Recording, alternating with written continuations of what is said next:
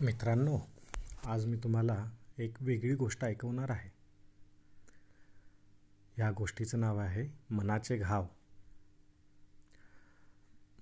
माझ्या प्रिय बालमित्रांनो तुमच्यापैकी कितीतरी अशी मुलं असतील जी मोठ्याने बोलतात अपशब्द वापरतात दुसऱ्यांना आदराने बोलत नाहीत. त्या खास बालमित्रांसाठी ही खास गोष्ट बरं का? तुमच्यासारखाच एक खोडकर मुलगा होता. त्याचं नाव होतं शुभम. शुभम जो होता त्याचे वडील त्याच्यावर फार प्रेम करायचे. त्याच्या वडिलांनी त्याचं नाव शुभम यासाठी ठेवलं होतं की तो नेहमी शुभ बोलेल. शुभ वागेल. म्हणजे चांगला बोलेल चांगला वागेल. म्हणून त्याचं नाव शुभम ठेवलं होतं. पण शुभमला एक वाईट सवय होती. तो मोठ्या माणसांना उलटं बोलायचा. त्याच्या मित्रांना शिवी द्यायचा. कधी कोणाशी फार रागाने बोल रागाने बोलायचा. अपशब्द वापरायचा. ह्या त्याच्यात वाईट सवयी होत्या. बरेच लोक शुभमच्या वडिलांकडे येत असत आणि शुभमच्या या वाईट सवयीबद्दल तक्रार करत असत. बघा ना तुमचा मुलगा. नेहमी शिव्या देतो नेहमी वाईट शब्द बोलतो. कोणास कोणाशी बोलत आहे याचं भान ठेवत नाही. अपशब्द वापरतो रागाने बोलतो. फार जास्त तक्रारी ऐकल्यावर वडिलांना वाटलं शुभमला आपण याबद्दल जाब विचारला पाहिजे. म्हणून शुभमच्या वडिलांनी शुभमला बोलवून घेतलं. बेटा शुभम मी ऐकत आहे की तू लोकांबरोबर उलटं बोलतो रागाने बोलतो अपशब्द वापरतो त्यांचे मन दुखतील अशा गोष्टी बोलतोस. शुभम बोलला हो पप्पा मला राग आल्यावरती मला सुचत नाही. मला जे राग आल्यावरती जे माझ्या मनात येतं ते मी बोलतो. शुभमचे वडील बोलतात अरे पण हे वाईट आहे असं नको करू. शुभम बोलतो पण मी काही नाही करू शकत. पप्पा माझ्या मनावर माझा ताबा नाही राहत. मला जे मनात येतं मी बोलून टाकतो. मग त्याचे वडील म्हणाले ठीक आहे. तू फक्त एक काम कर. आपल्या मागे जे घराच्या मागे जे अंगण आहे जे गार्डन आहे त्या अंगणावरती एक लाकडाचा उंडका आहे. उद्यापासून एक काम कर.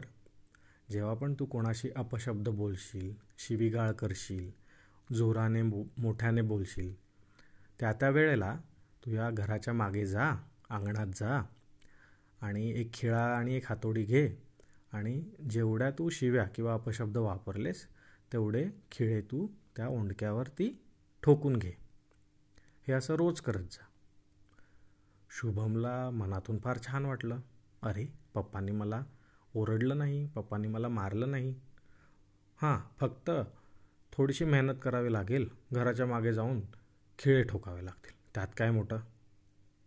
असा विचार करून शुभम आपल्या जुन्या पद्धती त्याने चालू ठेवल्या वाईट सवयी चालू ठेवल्या. दुसऱ्या दिवशी असं घडलं की शुभम ज्या ज्या वेळेला आपल्या व मित्रांशी किंवा वडीलधाऱ्यांशी उलट बोलला किंवा रागाने बोलला अपशब्द वापरले त्या त्या वेळेला तो वडिलांच्या म्हणण्याप्रमाणे एक खेळा घ्यायचा आणि घराच्या मागे जे गार्डन अंगण आहे त्यात जाऊन जो ओढका लाकडाचा ओंडका होता त्यात जाऊन ठोकायचा. त्या दिवशी शुभमने जवळपास पन्नास अपशब्द वापरले. त्यामुळे त्याला जवळपास पन्नास खिळे ठोकावे लागले. हे काम मेहनतीचं होतं पण पप्पांचा मार खाण्यापेक्षा खिळे ठोकणं काही वाईट नाही असं विचार करून शुभमने जे वडिलांनी सांगितलं ते पूर्ण केलं. त्याच्या पुढच्या दिवशी परत तेच. चाळीस एक खेळ ठोकले त्याच्या पुढच्या दिवशी पुन्हा तेच. आता शुभमला कंटाळा यायला लागला. एवढे खेळ ठोकायचे त्याला दम लागायला लागला. त्यामुळे हळूहळू त्याने काय केलं की शिव्या देणे किंवा ओ जोराने बोलणे हे कमी केलं. कारण त्याची मेहनत खेळ ठोकण्याची मेहनत वाचेल. असं करत करत रोज त्याला कमी कमी कमी कमी अपशब्द वापरून वापरून तो वापरू लागला कमी अपशब्द वापरू लागला आणि त्याचे खेळ ठोकण्याची जी मेहनत आहे ती पण कमी होत गेली. एक दिवस असा असा उघाड उजाडला की शुभमने एकही अपशब्द वापरला नाही. तो धावत धावत वडिलांकडे आला आणि म्हणाला पप्पा हे बघा आज मला एकही खेळा ठोकावा नाही लागला. कारण आज मी कोणाला शिवी दिलीच नाही कोणाशी रागाने बोललोच नाही आता शुभमला वाटलं की वडील फार आनंदी होतील आणि त्याला काहीतरी बक्षीस देतील. पण वडिलांनी काय केलं? वडिलांनी त्याला शाबाशकी दिली आणि म्हणलं हे बेटा हे बघ बेटा ठीक आहे. आज तू एक मोठी कामगिरी बजावली आहेस. एकही वेळा कोणाला ओरडला नाहीस कोणावर रागवला नाहीस. आता एक काम कर.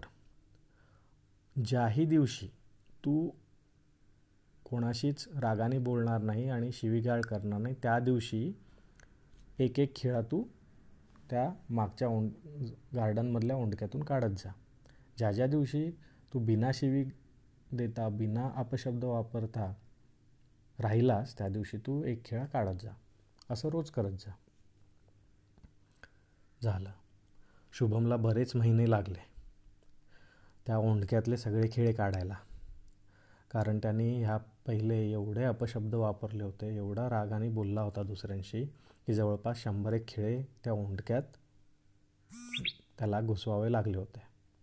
आता ते शंभर एक खिळे काढायला त्याला तेवढेच दिवस लागले बिना शिवी देता बिना कोणाशी वाईट बोलता राहण्यासाठी त्याला तेवढे दिवस लागले.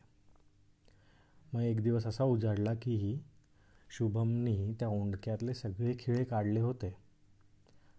आत्ता त्याला शिवी न देता अपशब्द न वापरता बरेच महिने झाले होते. आता तो फार पुरताच सुधारून गेला होता.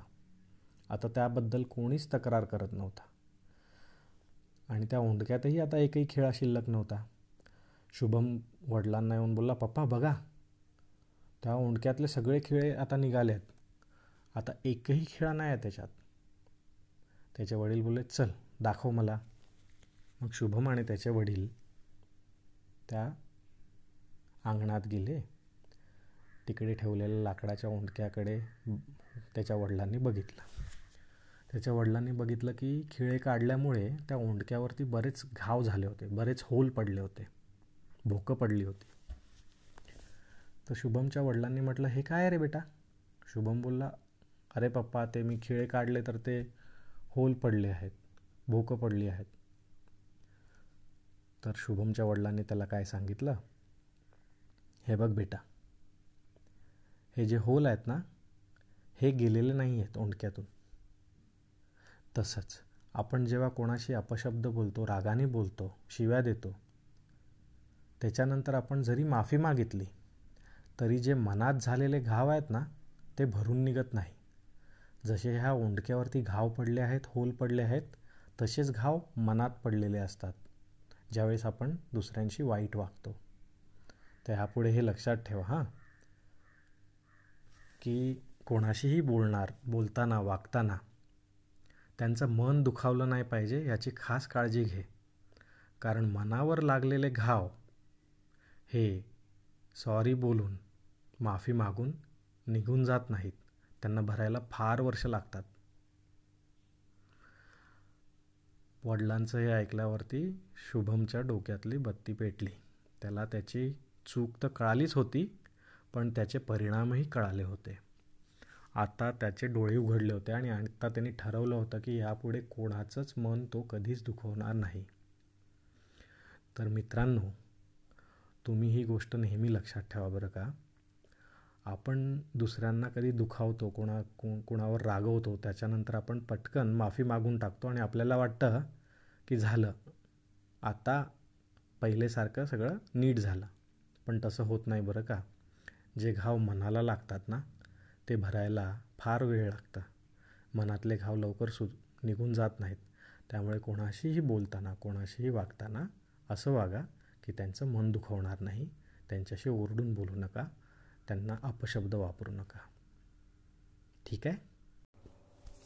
आजची गोष्ट इथेच थांबवतो मित्रांनो.